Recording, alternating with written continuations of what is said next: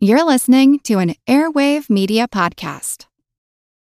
Without the ones like you, who work tirelessly to keep things running, everything would suddenly stop. Hospitals, factories, schools, and power plants, they all depend on you. No matter the weather, emergency, or time of day, you're the ones who get it done.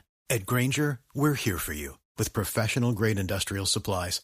Count on real time product availability and fast delivery. Call clickgranger.com or just stop by. Grainger for the ones who get it done.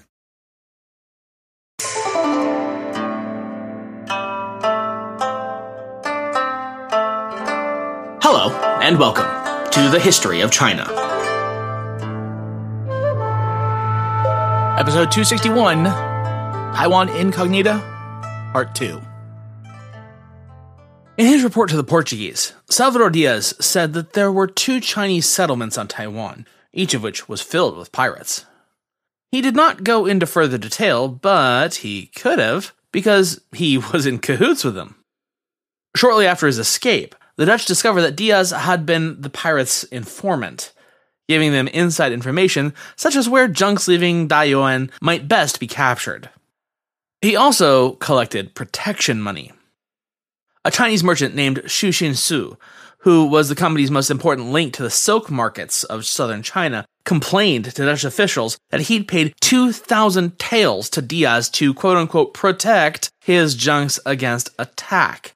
Such protection money, known as water taxes, had deep roots in the Taiwan Straits.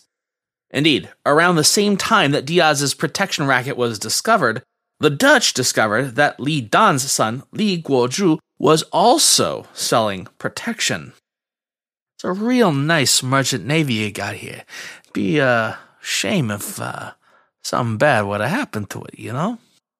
His customers were Chinese fishermen. For 10% of their catch, they could buy a signed document guaranteeing their safety from pirates. This discovery prompted the company to enter into the protection business itself. It's nothing personal, it's strictly business.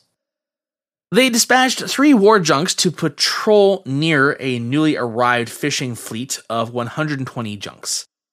The company's fee was the same as the pirates 10% of the catch. And it was one of the first taxes the company had ever levied on its new colony. As a slight aside, sources and I will continually be calling the ships of this region junks.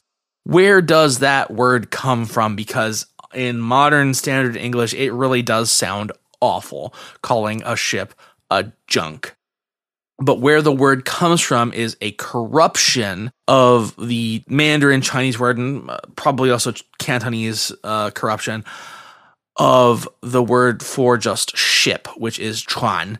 Can just sort of use your oral imagination over a game of telephone. Tron can become junk fairly easily if that's a word that you are more expecting to hear. So it is not that these vessels of the era were of subpar quality or not seaworthy or not in any way, shape, or form formidable or comparable to European or other naval vessels of the era. In the 16th and 17th, and even into the early 18th century, Chinese vessels were at least on par with their European counterparts, if not technologically superior. It's only really when we get into the 19th century and beyond that the term junk really does catch up to our modern implication of it in comparison to the uh, European naval counterparts of that era, which we, again, we are nowhere near that right now. The Chinese junks right now are a, a Portuguese mistranslation or corruption of the Chinese word simply for ship. So please do keep that in mind as I continue saying the word junk. I don't mean it. The discovery of these undercover pirates convinced company officials to keep closer tabs on the Chinese in Taiwan. As of July 1626, the Council of Formosa, the ruling body of the island, passed a new law Quote, in order to distinguish the pirates from the traders and workers, we have resolved that all Chinese who live or trade inland among the natives must appear here and obtain a license permitting them to reside in the land. They shall not be charged for this license. This is the first mention in Dutch sources of an institution that would become a key feature of Dutch rule the residence permit, which became known as the head tax. Later, the company would begin charging for this permit, which eventually became an important source of income. But in the early years of Dutch rule, the residency permit was intended merely to distinguish pirates from non pirates. Knowing who was a pirate was not easy, because the pirates of Taiwan were, of course, linked into larger pirate merchant networks and, of course, wouldn't simply out themselves. They had other contacts and relationships outside of their illicit trade networks.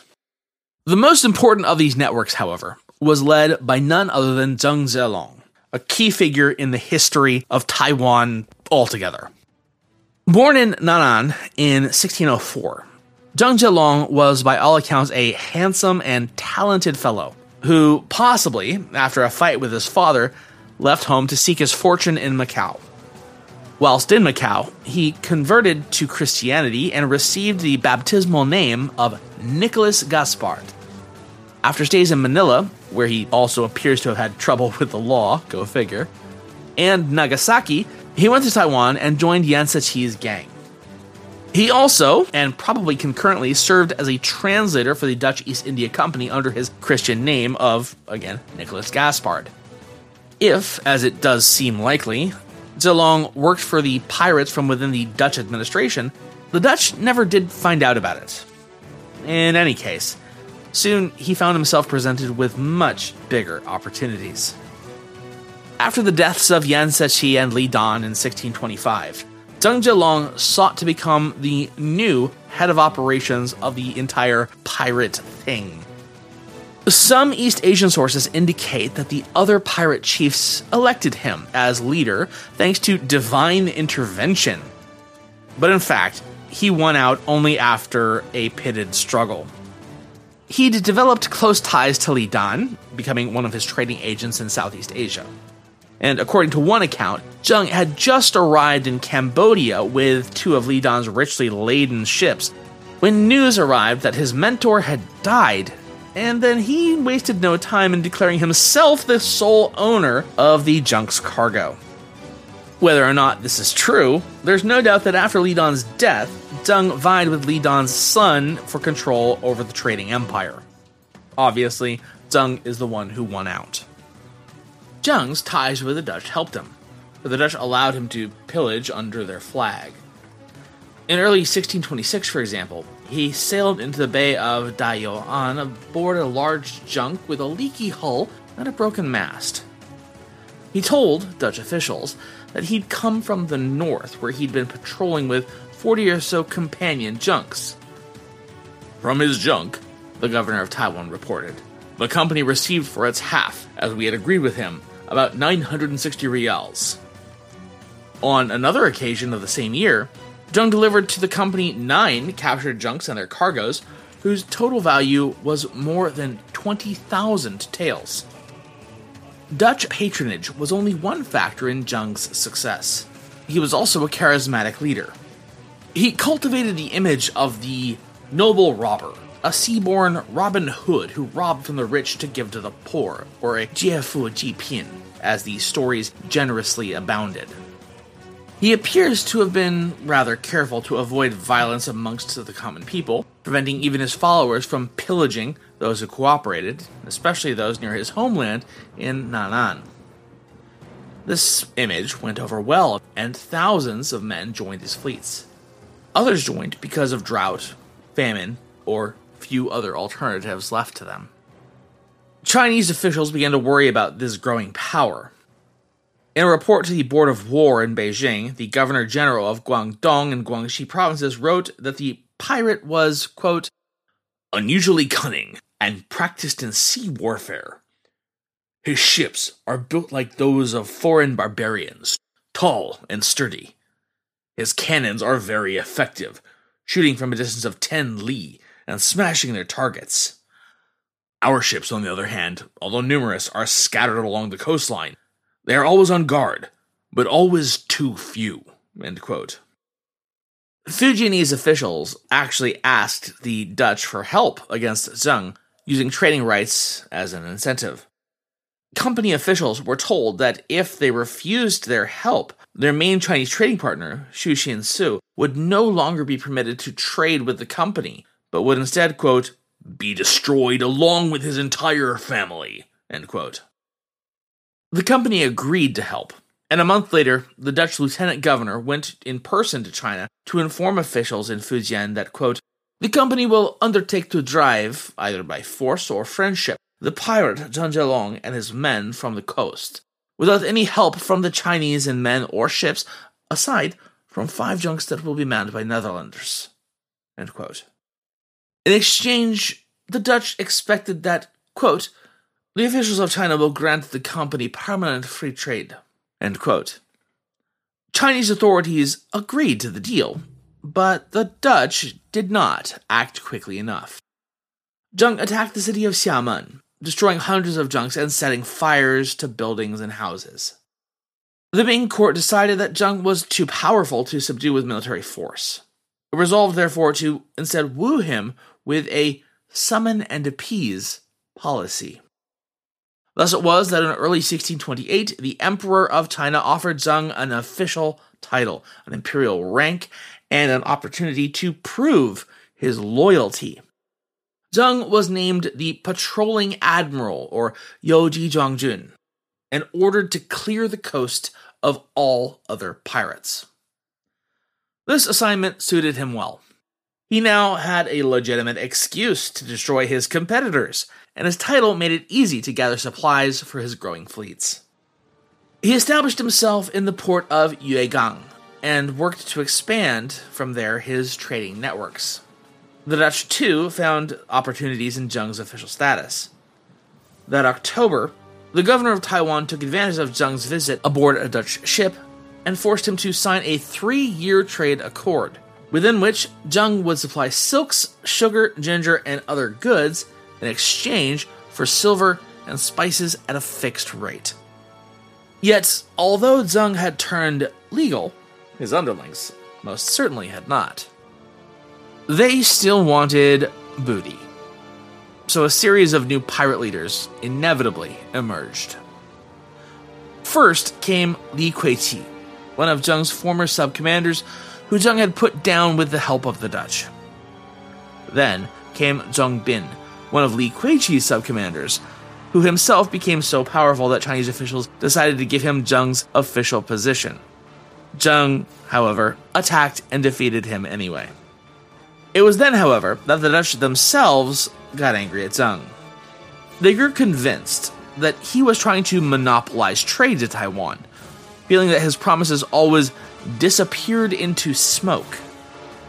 In the summer of 1633, a Dutch fleet, in alliance with a pirate named Liu Xiang, carried out a devastating sneak attack. Zheng was under the impression that he and the Dutch were on good terms, and was therefore caught off guard. He'd been building a special new fleet inspired by European ships. It is said, wrote the Dutch governor, that such an armada of beautiful, big, well armed junks has never before been seen in China. This surprise attack managed to destroy the fleet before it ever set sail. Yet Zheng persisted. He immediately began preparing a new fleet. When it was finished, he led it to victory against the Dutch armada, forcing the company to come to terms with him. Fortunately for the Dutch, he was conciliatory in these peace negotiations. He arranged for three Chinese traders to receive licenses to trade in Taiwan. Thereafter, four or five large junks and eight or so other smaller junks arrived in Taiwan each year laden with silks and other Chinese products for the Dutch. The governor of Taiwan believed that the favorable terms could be attributed to Zheng's and other officials' fear of piracy, without which China would become arrogant and less willing to deal with the company itself. Thus it was that by 1634, the Dutch had reached a modus vivendi with Zheng Zhilong, who knew that the Dutch must be kept appeased with trade goods or they would make trouble again. These interminable pirate wars, however, were not yet over. The pirate Liu Xiang still fought against Zheng. He tried to get the Dutch to ally with him, and when they demurred, he asked that they at least allow his fleet to rest in Taiwan. To this, the Dutch also refused. In response, Liu Xiang captured a Dutch junk and distributed its 30 man crew throughout his fleet as what amounted to human shields.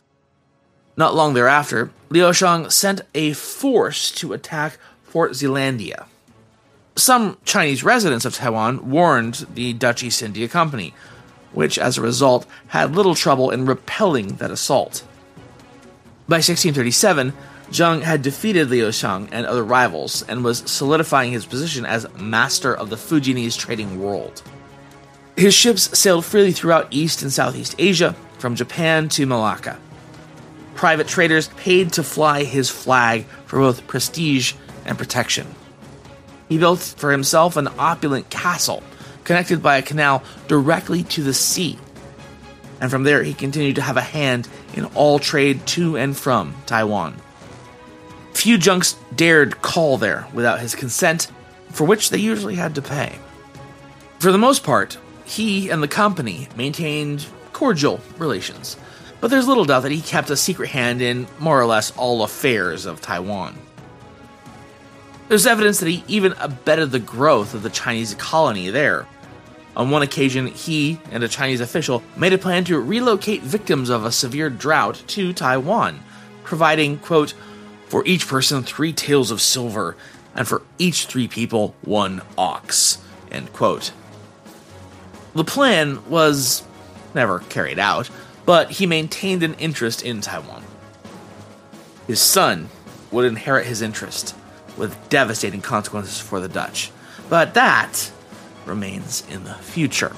For now, the Dutch were more preoccupied with other rivals, such as the samurai. Without the ones like you, who work tirelessly to keep things running, everything would suddenly stop. Hospitals, factories, schools, and power plants, they all depend on you. No matter the weather, emergency, or time of day, you're the ones who get it done. At Grainger, we're here for you with professional grade industrial supplies. Count on real time product availability and fast delivery. Call clickgranger.com or just stop by. Grainger for the ones who get it done. Japanese traders had for decades been using the Bay of Dayuan as a way station to buy Chinese silk when the Dutch arrived in 1624. Yet, Japanese interest in Taiwan went beyond peaceful commerce. In 1593, the great unifier, Toyotomi Hideyoshi, planned to incorporate Taiwan into his empire and even sent an envoy with a letter demanding tribute. Since there was no authority to which to deliver the letter, it never arrived as such. As it was, in 1616, Japanese merchant adventurer Murayama Toan sent 13 vessels to conquer the island. However, the indigenous headhunters ambushed one junk in a creek, after which the expedition turned around and instead decided to pillage the Chinese coasts. Seven years after the Dutch had arrived at the Bay of Dayuan, influential Japanese merchants still, somehow, for whatever reason, harbored ambitions of annexing Taiwan. Moreover, Japanese junks carried powerful soldiers. This combination of ambition and military might made the Japanese an important threat to Dutch control, especially given that Aboriginal groups were eager to find whatever allies might give them the best leverage, no matter who they might be or represent. Dutch East India officials knew that Japanese merchants had cheap silver and could therefore undercut the company's trade. In 1625, Batavia ordered the governor of Taiwan to prevent the Japanese from trading at all. This, however, proved to be foolhardy. The company's position in East Asia depended on Japan.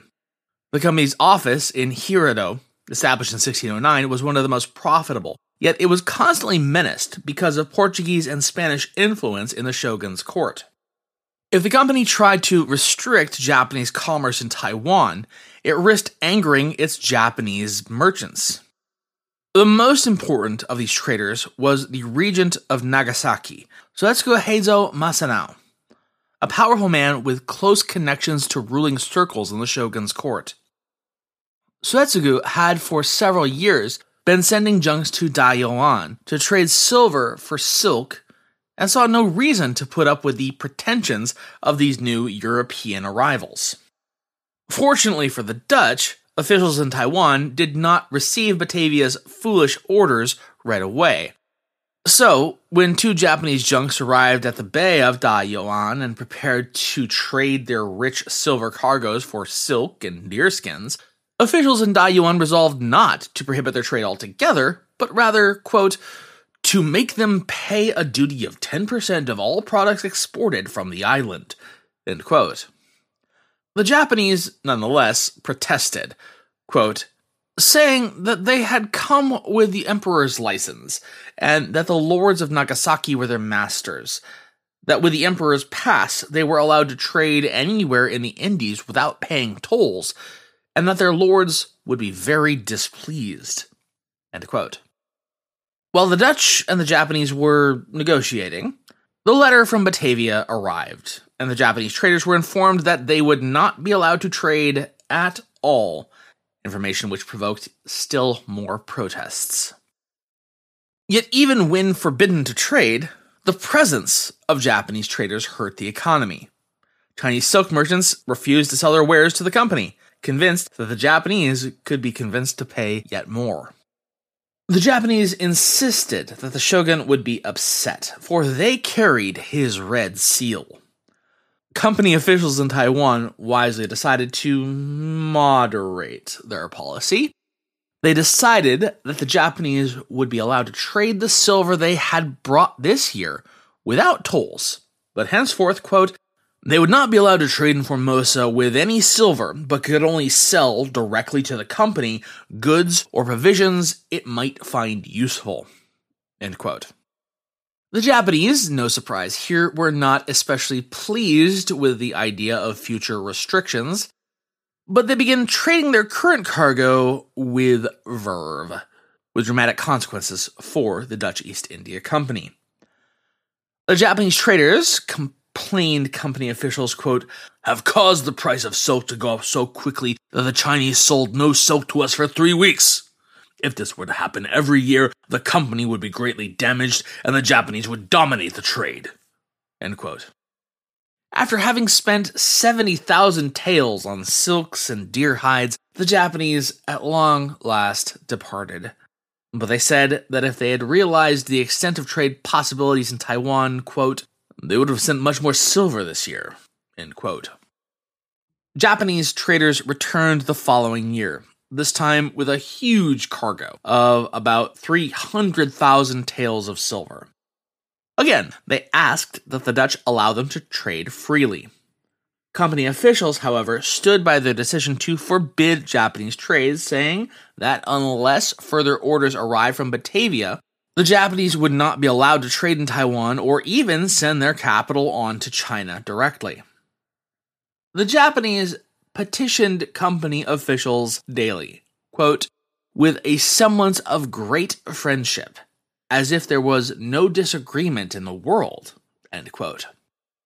No new orders arrived from Batavia, and the Japanese began getting impatient. They asked to send a small convoy to the Chinese coast. The Council of Formosa refused, saying that Chinese officials would be gravely displeased if the company allowed the Japanese, who are their enemies, to cross the Taiwan Straits. Eventually, Dutch officials said that they would allow the Japanese to cross the straits, but under two conditions.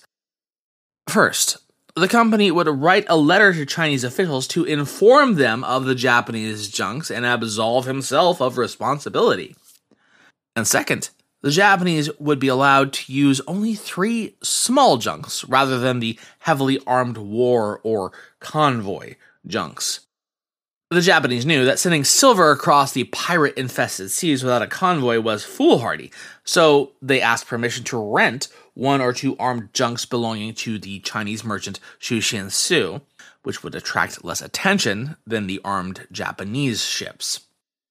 The Dutch East India Company, however, refused on the grounds that Chinese officials might find out and revoke Xu Xinsu's permission to trade on Taiwan. The Japanese found little contentment in this and decided to wait for orders to arrive from Batavia, but no orders came.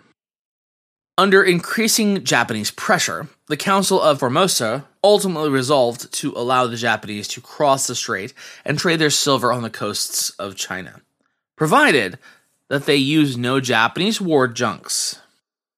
To protect themselves from pirates, they might instead, quote, mend their junks with many Chinese and weapons, as Xu Xinsu does, since they should in any case be satisfied to trade in the same way as the company sending no war junks. The company even provided them with an old junk to fit out as they wished, and they, quote, appeared to be fairly content with this arrangement, end quote.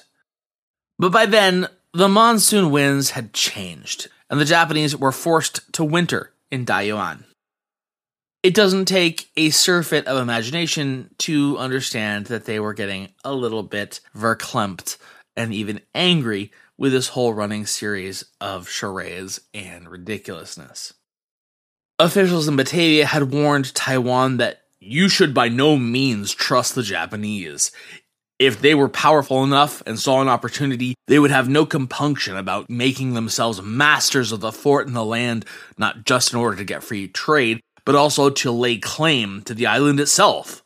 And these words would prove very prescient indeed.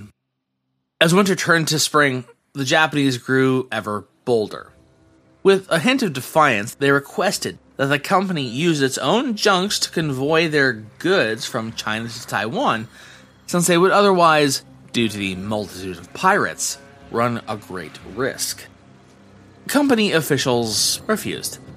Indeed, they said the Japanese themselves would not be allowed to go to China. The Japanese response was audacious. Many of them had trading relationships with a nearby Aboriginal village named Sinkan. They secretly took on board 16 inhabitants of the village and then left for Japan. Shocked, members of the Dutch Council of Formosa mused, We presume that the Japanese may undertake something that might cause great problems and prejudice for the company in Japan. This was, if anything, an understatement. The Sinkan expedition to Japan sparked a series of events that nearly ended the company's rule over Taiwan, and indeed the company's East Asian operations overall. It's not incredibly clear whether the action had been planned beforehand or whether it was just some sort of an ad hoc measure that had been worked out by the junk captains and the Sinkanders themselves. In any case, the Sinkanders arrived at the headquarters of the rich Japanese merchant Suetsugu Heizo Masanao in Nagasaki. Suetsugu was furious about Dutch attempts to hinder his trade in Taiwan.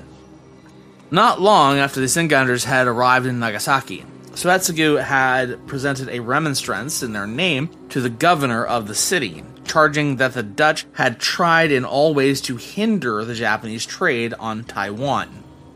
Not only had the Dutch aided Chinese pirates and themselves engaged in piracy, but they had also forbidden Chinese merchants to trade with Japan on Taiwan and had confiscated silk belonging to the Japanese and then sold it in Hirado. So Suetsugu lodged the Sinkanders in his house and gave them clothing and gifts of deer skins. He was preparing to present them at the shogun's court as ambassadors of Formosa. Through translators, they would complain about Dutch rule and ask the shogun to take Taiwan under his protection. Officials in Batavia were, in the meantime, worried about relations with Japan. They did not know about the Sinkanders, but they knew that Japanese merchants were complaining about trade restrictions. To smooth things over with the shogun, they decided to send a special envoy to Japan. A man named Pieter Nuyts was to lead it, after which he would take over duties as governor of Formosa. His mission was to persuade the shogun that the Dutch had not been mistreating Japanese traders or otherwise hindering their activities. Most importantly, he was to ask the shogun to forbid Japanese junks to sail to Taiwan or, failing that, to ask him to at least refrain for a few years from issuing Red Seal passes to Taiwan. But when Nuyts arrived in Japan and learned about the Sinkanders, he was furious. He wrote a letter to Taiwan, excoriating officials there for failing to inspect the Japanese junks before their departure from Dayuan. Due to Suetsugu's machinations, the shogun declined to receive Nuyts's embassy. To make matters worse, the shogun had decided to grant an audience to the Sinkanders. Fortunately for the Dutch, he declined to accept Formosa for Japan, but he did give the Sinkanders gifts, telling Suetsugu to see to it that the ambassadors were returned safely to Formosa. Nuyts arrived in Taiwan before the Sinkanders. When they arrived aboard two Japanese junks, Nuyts refused to allow them or anyone aboard the junks to land or even to take in provisions. He justified these measures on the grounds that the Japanese were planning to attack the Dutch. Indeed, when company soldiers inspected the junks, they found them highly armed. They carried 470 men and only 40,000 taels of silver. This did not appear to be merely a trading mission. Nuyts ordered the junks to be disarmed, and then he clapped the Sinkanders into irons and confiscated the gifts that they'd received from the shogun. The Japanese asked to return to Japan, but Nuyts refused to allow them to leave until he had helped them exchange their silver for silk in China. He hoped that if the junks returned to Japan laden with silks, the company would avoid complaints in Japan. The Japanese, however, were suspicious. They began to hatch a plot. The Japanese captain, along with 15 of his companions, called on Governor Nuyts in his own house. They found him at home with his son. They said that they had come to bid their departure and goodbyes. Governor Nuyts replied that goodbyes were premature because the Japanese were not yet allowed to leave. The Japanese captain said that, well, he intended to leave anyway. Nuyts insisted that, no, we would not. At this, the Japanese captain, quote, leapt up, seized the governor by his head, and tied him up in the Japanese manner, end quote. They then chased the governor's guards out of the house and secured the premises. In the meantime, other Japanese soldiers had surrounded the house and begun fighting with company soldiers. Gunners in Fort Zeelandia fired their cannons, hitting a Japanese boat, but Nuyts was able to order the Dutch military commander to cease fire. By the time the smoke cleared, 150 Japanese had barricaded themselves in the governor's house. After three days of parleys, the Council of Formosa acceded to five demands, in exchange for which the Japanese would release Nuyts. First, both sides would have five hostages. Among the Dutch hostages would be Nuyts's own son. Second, the 11 Sinkanders who remained in captivity would be released. Third, the Sinkanders would have their gifts restored to them. Fourth, the Dutch would give the Japanese 200 picul of raw silk, which, according to the Japanese, the Dutch had prevented them from collecting in China and which had thereafter been stolen by the Chinese pirate Zheng Zhilong. And fifth, and finally, the rudders would be removed from the Dutch ships in Dayuan to prevent them from chasing the Japanese as they retreated. After the Dutch commander accepted the demands, Nuyts went free. As company officials began gathering the 200 piculs of silk and removing the rudders from their ships, a group of Japanese escorted the Sinkanders back to their village. The party arrived in Sinkan in triumph and, quote, celebrated and made merry, praising and glorifying the Japanese as those who treated them magnificently and generously, both in Japan during their journey, having received from them many gifts, money, and goods. In contrast, they denigrated the Hollanders, painting them in ugly colors as those who treated them badly and impolitely, and took away that which the Japanese had given. Shortly thereafter, the Japanese sailed for Nagasaki. A Dutch ship was dispatched shortly thereafter to try to repair relations with Japan, but upon arrival, its crew was seized and then imprisoned. In fact, all Dutch ships in Japan were detained. Suetsugu had complained to the shogun, not much of a surprise there, who had thereafter frozen company activity in Japan. Suetsugu's aims were clear. He ordered his Dutch prisoners to write to Batavia and demand that the company abandon its post on Taiwan. The Council of the Indies in Batavia responded by sending another special envoy to Japan. This envoy went again in vain, obtaining only a letter from Suetsugu demanding that Fort Zeelandia be abandoned. The loss of the trade of Japan was a serious blow to the Dutch East India Company. As the Governor General of Batavia wrote, the highest Dutch official in Asia, it should be said, quote, The pantry is closed. End quote. Officials reflected seriously on their options. On the one hand, they felt that the company had a legal right to collect tolls from the Japanese who traded in Taiwan. On the other, without trading privileges in Japan, the Dutch colony in Taiwan wasn't even worth the cost of upkeep. The governor of Formosa and his council members wrote to Batavia, urging the Council of the Indies to retain the Taiwan factory. They argued that if Taiwan was abandoned, the Portuguese and Spanish would simply come in and take over. After some back and forth, Batavia decided not to dismantle its colony, but instead decrease the funds going to Dayuan, telling the officials there to cut costs and cease building projects until the trade with Japan could be restored.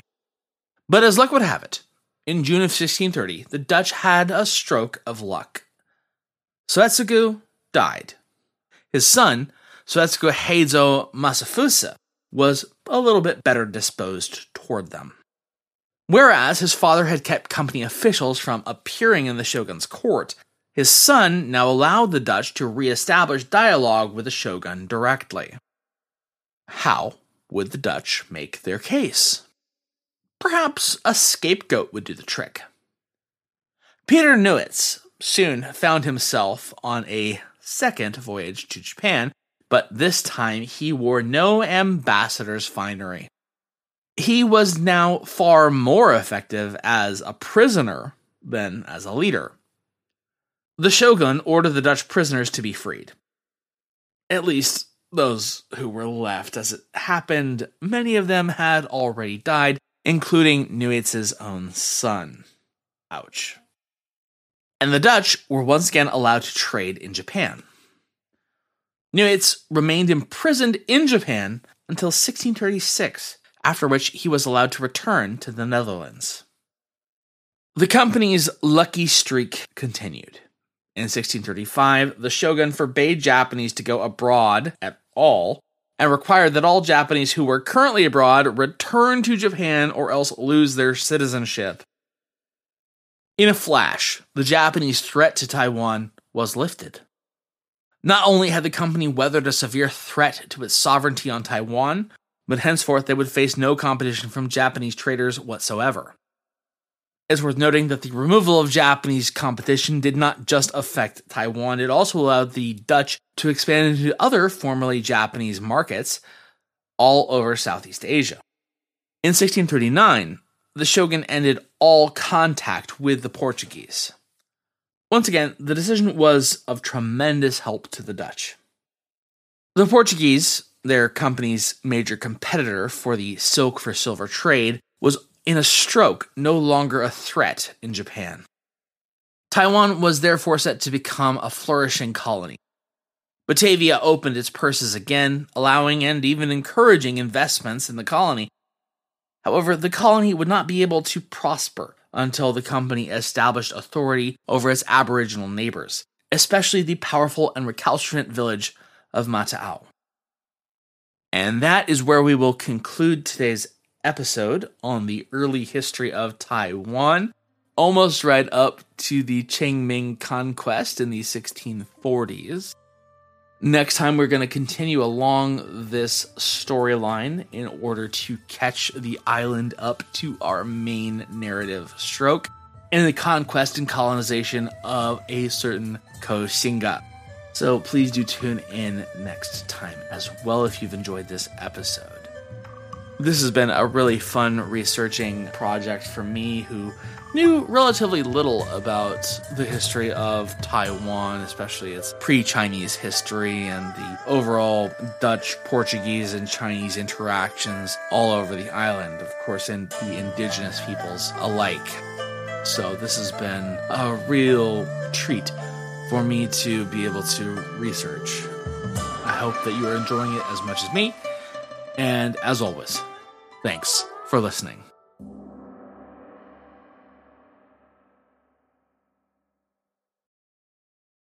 Save big money when you start your next project today at Menards. Check out our great selection of garage and utility lighting options in stock, ready to take home today. We carry everything to help you illuminate whatever project you're working on. Shop garage and utility lighting products in store at your nearest Menards. You can also view all of our entire selection of lighting options today on menards.com. Save big